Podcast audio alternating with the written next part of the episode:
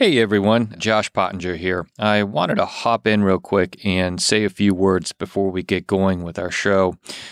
We started brainstorming on a podcast series for business owners and entrepreneurs in late 2019.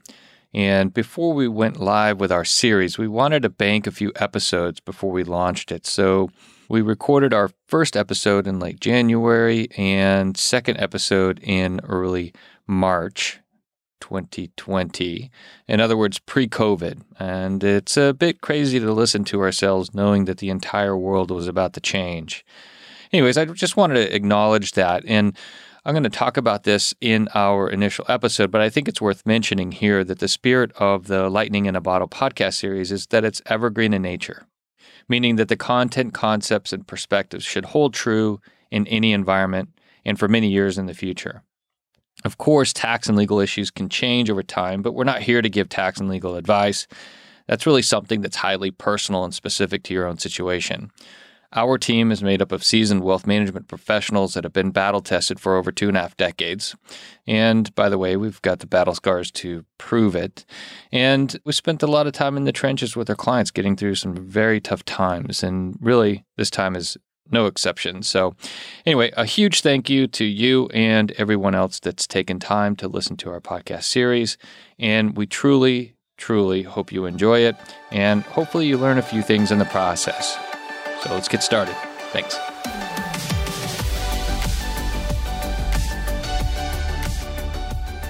Welcome to the ATX Wealth Partners podcast, a program that addresses the needs of business owners before, during, and after they sell their company or monetize it. As a business owner or entrepreneur, you owe it to yourself and your family to know your options, be informed, and to plan early.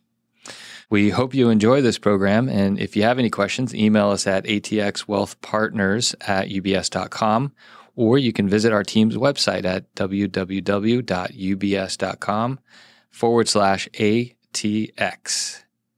Hi there, this is your host, Josh Pottinger. My longtime business partner and good friend, Jason Georgianis, will not be joining us today. Given the current market conditions, he's manning the desk. Today's episode is around the concept of a liquidity event, what it is, and what you need to do to prepare for it. And we've got a special guest with us today to talk about this subject, Joyce Crivellari, Executive Director and Senior Wealth Strategist with UBS's Advanced Planning Group. But first, we have a short little disclaimer for everyone. While we're going to discuss income tax and estate planning concepts, it's important to note that we do not give tax or legal advice. Therefore, you should consult with your legal and tax advisors throughout this planning process and before you undertake any strategies. So let's talk about Joyce a little bit and her team. So, as part of the advanced planning team, Joyce is one of the most important intellectual resources for our team. The team consists of former practicing estate attorneys and accountants with extensive private practice experience in diverse areas of specialization, including income and transfer tax planning, asset protection planning, business succession planning, and charitable planning. They provide comprehensive planning and sophisticated advice and education to our ultra high net worth clients. In addition to this, they also are a think tank for the firm, providing thought leadership and creating a heck of a library of white papers on estate planning and tax topics. So, in other words, what I'm trying to tell you guys here is that they know what they're doing. Joyce, thank you for joining us. Of course, I'm happy to be here. Sorry for that long intro there, but I think there's a lot of good stuff with the advanced planning group and and uh, we were really excited that you were able to join us today. For those of you out there, Joyce uh, came up a little earlier today and we hosted a, a nice uh, luncheon around this topic pre liquidity event planning. How do you think the lunch went? It was great. I really enjoyed it. So, yeah, was a good turnout and good topics. And I think yep. we've had a good day so far. I think so too. I think so too. Well, good. For those out there, uh, I want to take a few minutes to share with them a little bit about you. So, why don't you give us a, a quick kind of high level overview of, of yourself? Okay. So, I have been at UBS for a little right at 12 years. And before joining UBS, I was uh, in private practice as an estate planning attorney. Yeah, I can't believe it's been 12 years. Time flies when you're having fun. And then when I'm not having fun at UBS, I spend time with my family and I've got four kids, three of them in college. My husband, former football coach, decided to start a barbecue place a few years ago. So I've got I've got a lot going on in addition to the estate planning world. So yes. Oh, that's, great. Good. That's yeah. great. Well, I know you've had your hands full not only with traveling around and meeting with uh, with various clients, uh, but having four children is probably a fair amount of work. I've got two two children, and I know how busy we are. Yeah, so. we'll double that, uh-huh. and then you know you'll you'll get a sense of of what my life is like. But it's all good. yeah. It's great. Well, great. Well, let's. Uh, the topic of our conversation today is really liquidity events. So, how would you define a, a liquidity event? So, at its very basic, a liquidity event would be a situation where, and you know, we're talking about small business owners or business owners in general. And so, the liquidity event f- would be when an illiquid asset, such as a closely held business, becomes liquid. And that might happen a, a variety of ways, but you know, at its very core, that is the liquidity event. And it can be very life changing for for these business owners. You know they've worked for decades building this business and have been putting all of their resources back into the business. And while the business carries a lot of value they haven't experienced the liquid side of that value yet because mm-hmm. they've been continually growing that business. When an illiquid asset becomes liquid that's really kind of the the trigger for the liquidity event I came across a Instagram post uh, the other day. It was somebody in our world, and he and he talked about the four forms of capital: time, talent, energy, and then of course your financial assets. And so I was thinking about those four different types of capital and how a business owner or an entrepreneur has an idea. You know, there's a problem out there in the world and they're using their time, their talent, and their energy to create a solution for it. Mm-hmm. And when they're starting the business, they don't have any financial resources. In fact, they might have a negative net worth. Right. Right. And over time, their goal is to convert those intangible forms of capital into a tangible form and monetizing that business.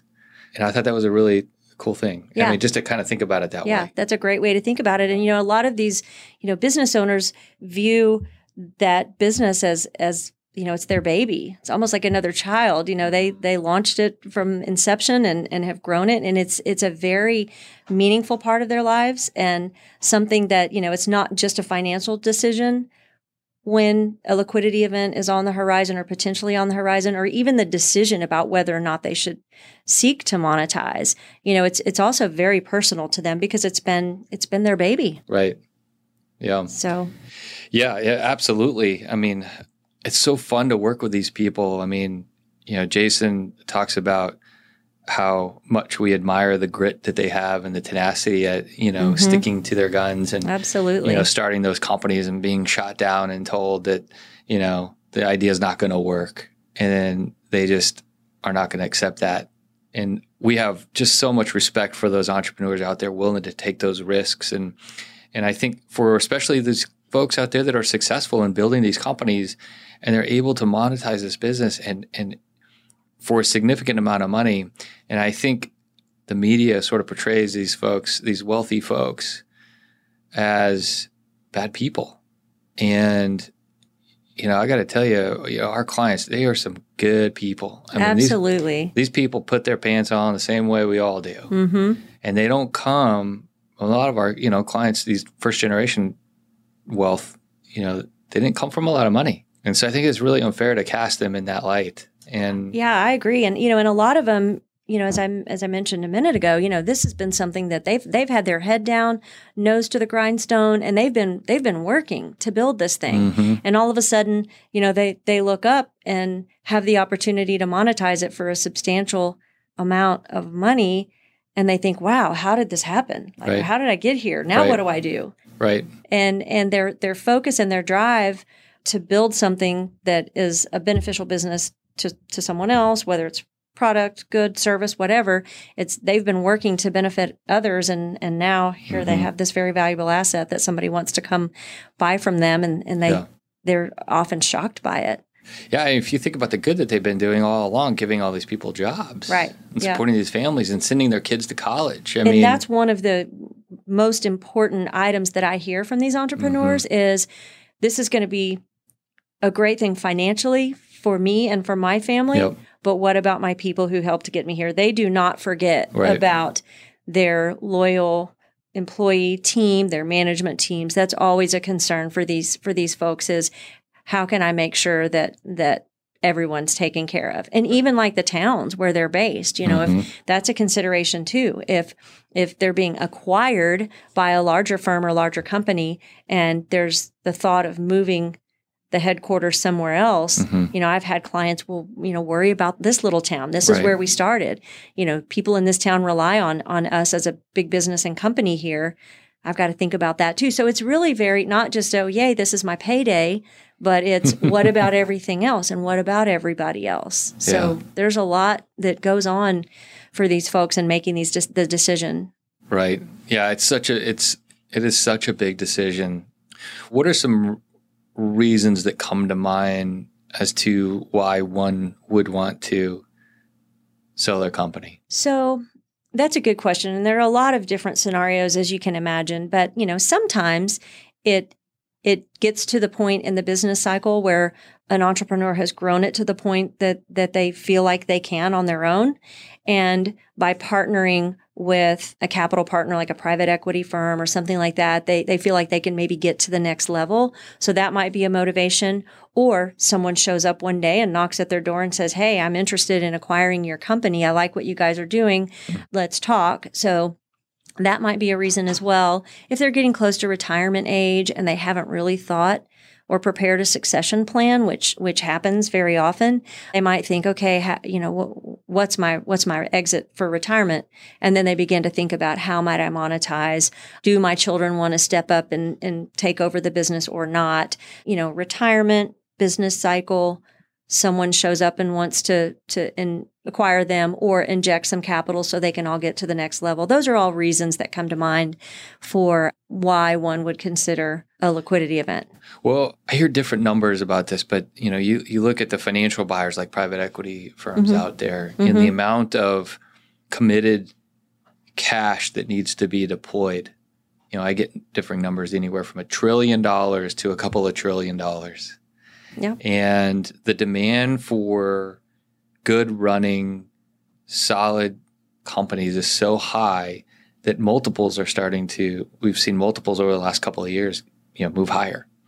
And so and a lot of these private equity shops are pretty aggressive at getting out there and, and trying to rustle up some business. Mm-hmm. I can't tell you how many business owners I've talked to that are getting calls on a on a regular basis, you know, on a weekly Yeah, they basis. have money to, to put to work. Right. Yeah, and they just need to find the right Yeah. The right partners and opportunities. Right. Yeah.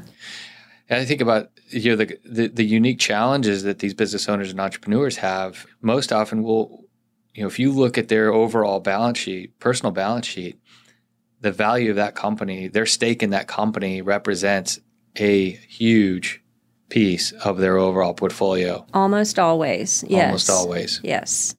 So you have this huge asset that's sitting on your balance sheet. It's an illiquid asset. And you've got, we're in a time right now in a low interest rate environment. You got lots of dry powder out there looking for good companies.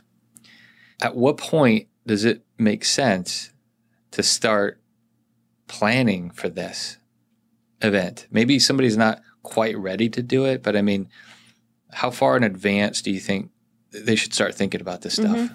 Well, you know, there there are different components of planning. Mhm. You know, so there's their personal goals and objectives, you know, planning for what they what they want their life to look like, you know, now, 2 years from now, 5 years from now, 10 years from now. So there's kind of that personal side of the planning. And then there's planning for the business itself, you know, what what are my goals and objectives as as we continue this thing for the Mhm. next, you know, however long it is.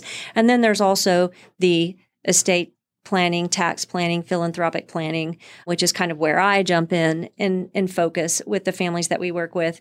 And there's there's no set time frame per se, but it's definitely you know out out in front of a liquidity event. You know, a, a year, two years, three years, five years, even. I mean, I, I kind of feel like it's it's never too early to at least start thinking about these these things. Particularly for the estate planning piece, you definitely want to be out in front of a liquidity event as much as possible if you're planning on implementing some estate planning strategies like gifts to trusts for children, you know, and giving shares in the closely held business, or if it's an LLC, you know, units of the LLC. So in the case of estate planning, you want to be out in front of it as much as possible. Okay.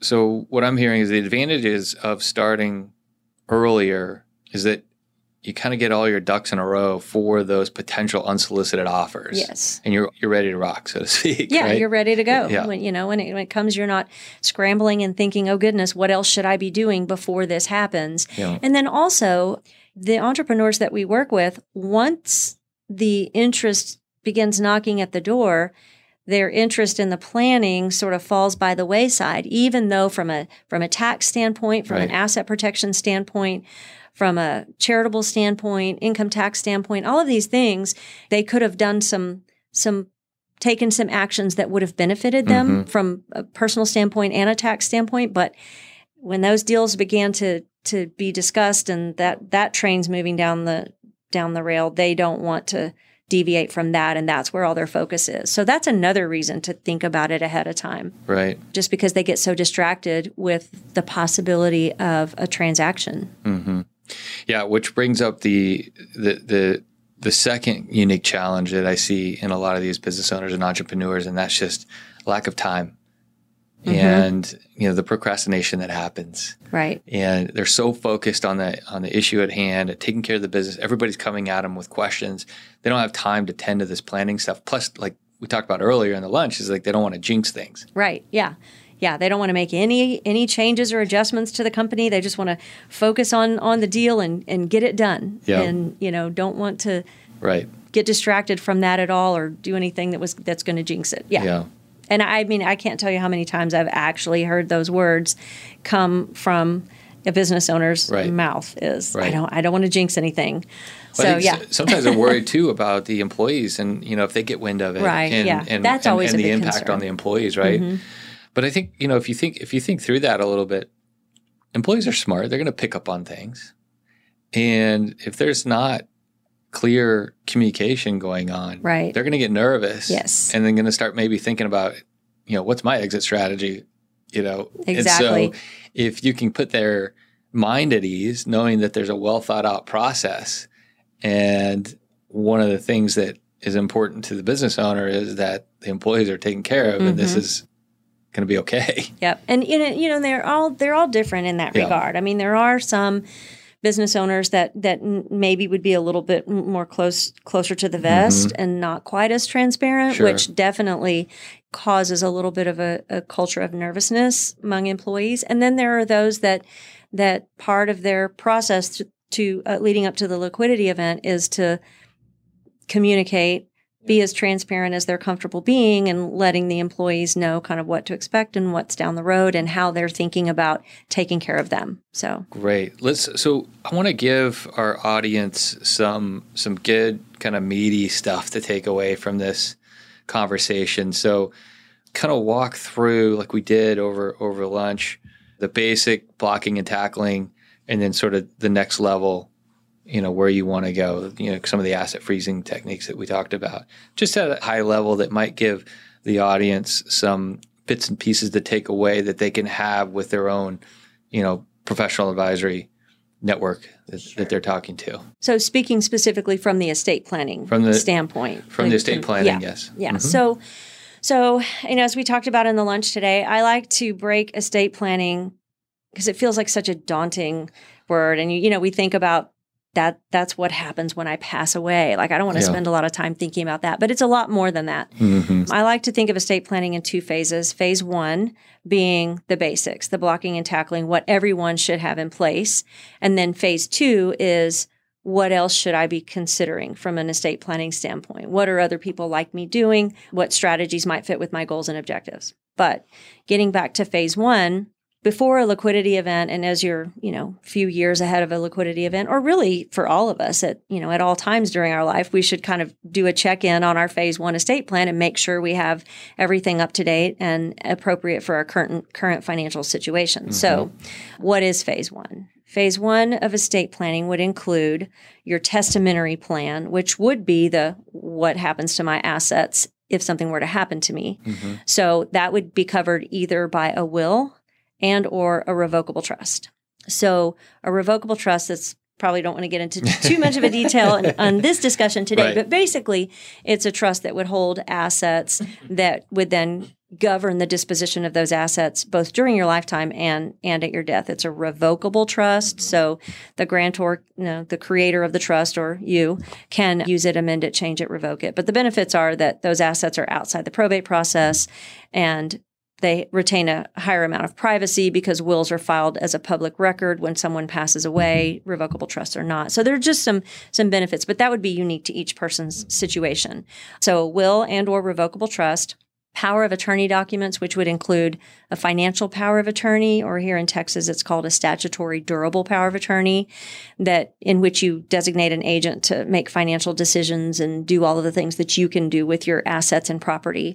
And then a medical power of attorney, medical documents, which would be the power of attorney, the directive to physician, and then a HIPAA authorization. Mm-hmm. Also, part of phase one, we need to review beneficiary designations on IRAs, 401ks, life insurance, review ownership of life insurance, make sure that it's owned in the most efficient way for a given set of circumstances. That's really kind of the the mm-hmm. basics. Everyone should tend to those things during their during their life and keep keep those things up to date. Right. So that's phase 1. Uh-huh. That's for everybody, not just business owners. And then phase 2 would be some of the other things that that business owners might consider before a liquidity event. Should I take some of the the value of my company today at today's value, move it outside of my estate for estate tax purposes, and transfer that future appreciation out of my estate for purposes of reducing my estate tax if something were to happen to me. And, you know, right now we have historically high estate tax exemptions. I mean, never before in the history of the estate tax have we had $23 million of exemption for a married couple you know 11 the exemption today for gift estate and generation skipping tax is 11.58 million per person. So a married couple's estate wouldn't even hit the threshold where they would pay estate tax until 23 ish million. Right. Anything over that would be taxed at 40%. For an unmarried person, anything over 11.58 million would be taxed at 40% at their death. So that's why if you have an opportunity to take an asset that's valued, you know, an interest in a company that's valued at $2 million today and transfer a portion into a trust that's outside of your estate for estate tax purposes and that 2 million becomes 10 million when the liquidity event takes place you've transferred all of that appreciation out of your estate for estate tax purposes. And there are various ways you can do that. Right. Yep. In the way that I just described, that's more of a, you know, straight gift, just make a gift of the property. But you mentioned just a minute ago, you know, a freeze technique. So a way to freeze that that $2 million value in your estate would be to rather than make a gift, you sell those assets to you, typically this is done through an irrevocable trust, which again, that's a whole nother conversation of the right. ins and outs of irrevocable trusts. Right. But you could sell an interest in the company to an irrevocable trust in exchange for a note. If you sold $2 million worth of the company, you take back a $2 million note. When the liquidity event takes place, and that 2 million is now worth 10 million, the trust pays off your note and you've transferred that appreciation or you've frozen the value of the company in your estate at 2 million and transferred all of the appreciation into the trust. So, you know, these are things that there are sophisticated, complicated strategies, but they can really be very powerful from a from an estate tax standpoint and can fit in well if if a client's goal is to kind of tax efficiently share their wealth with their descendants and children, grandchildren in a protected, thoughtful, deliberate way. Right. Yeah, the estate planning world, I mean, it's it's it's funny how dynamic it is, you know. I mean, you we talked about it earlier uh, as far as the whole process it's not this like linear one step in front of the other it's mm, just sort of this mosaic puzzle and every piece of the puzzle can affect the, the other rest pieces of, of the, puzzle. the yeah. rest of the puzzle. Yeah. And so, you know the motivation might be tax related or it might be for those that are charitably inclined you know how do we how do we benefit the charities that we're passionate about you know and you know, or or or how do we take care of the the, the children you know they're going to potentially be you know the beneficiary of of a rather large trust you know how do we how do we raise these kids right yeah in, in a way so definitely i mean the two things that we hear in these conversations mm-hmm. the most often are I want to make sure that whatever I do from a planning standpoint that I don't ruin my kids. That's kind of the phrase. I don't want to ruin my kids. They're doing great. Yep. They're doing what they're supposed to do. They're working hard. I, I don't want this to to change that. And then I don't want to pay. I want to be efficient about my taxes. You know, I, w- I want to be efficient. So those are really the two things: kids and kids and right. tax efficiency. Yeah. So. And depending on how things happen in November, we could be faced with a different set of circumstances when all of this sunsets or maybe even potentially right. before that right right so. yeah yeah i mentioned a minute ago the 11.58 million mm-hmm. per person and right now that's scheduled to sunset in at the end of 2025 so january 1st of 2026 we believe that number will be somewhere around 6 million it's actually reverts back to 5 million, mm-hmm. but that number is adjusted for inflation yep. over a period of years. So we think, we don't know exactly what it right. will be, but we think it'll be around 6 million yeah. per person. So for a married couple, that will be 12 million. Mm-hmm. Anything over 12 million would be subject to estate tax. So you can see that really could change the tax picture.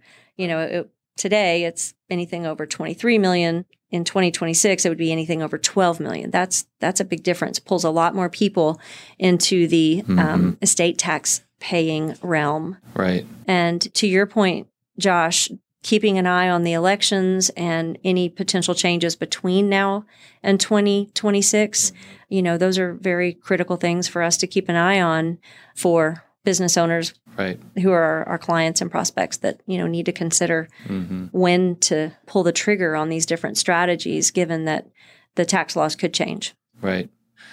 Well, good deal. Well, I think we're coming up at the end of our conversation here, so I want to wrap it up. What advice would you give to a very busy entrepreneur or business owner there that might be thinking about an exit plan of some sort? Their busyness gets in their way. So what advice I would give would be don't let that happen. These things are important. You know, I understand that, you know, their focus is on the business, but take the time to have the conversation with a financial advisor, pull your team together, um, mergers and acquisitions attorney, estate planning attorney, your CPA. I mean, begin, th- if you're not ready to build the team around yourself yet, begin thinking about that team. I guess that would be my advice is take the time to think about the planning. Mm-hmm. Don't feel like, oh, I'm so busy, you know, I'm focused on on the business. It really will pay off in many, many ways to think about this ahead of time, not just from the financial and tax standpoint, but from just a personal and family standpoint as well. Mm-hmm. And, you know, the the reality of transferring large amounts of value onto your family at some point in time. So take the time, realize the importance of this planning and and take the time to do it. Reach out to Josh and talk to him about about pulling that team together and, and, and getting start. it done. Yeah, definitely. Um, and then you because they will miss opportunities. They'll they can miss all kinds of opportunities, yeah. not just tax and wealth transfer. yeah, yeah. yeah, it's yeah. important to start this process before there's any term sheets being emailed around and and whatnot. So well, great. Well, Joyce, thank you so much for joining us today. I'm so appreciative of you and all the work that you and the team are doing and big fan of all the white papers that you, that you guys put out. yes, we love to put out our white papers and you know, we hope that they, yeah. you know, they're easy go-tos for mm-hmm. people that need a, you know, either an in-depth discussion about a particular topic and some of them are higher level, but yeah, we we like to share our white papers. Yeah. So, yeah. Well, great. Well, there you have it a high level overview of pre liquidity event planning. Thank you, Joyce. You're welcome. This was fun. Good. Well, this is Josh Pottinger with ATX Wealth Partners. And remember, know your options, be informed, and plan early. Until next time, take care.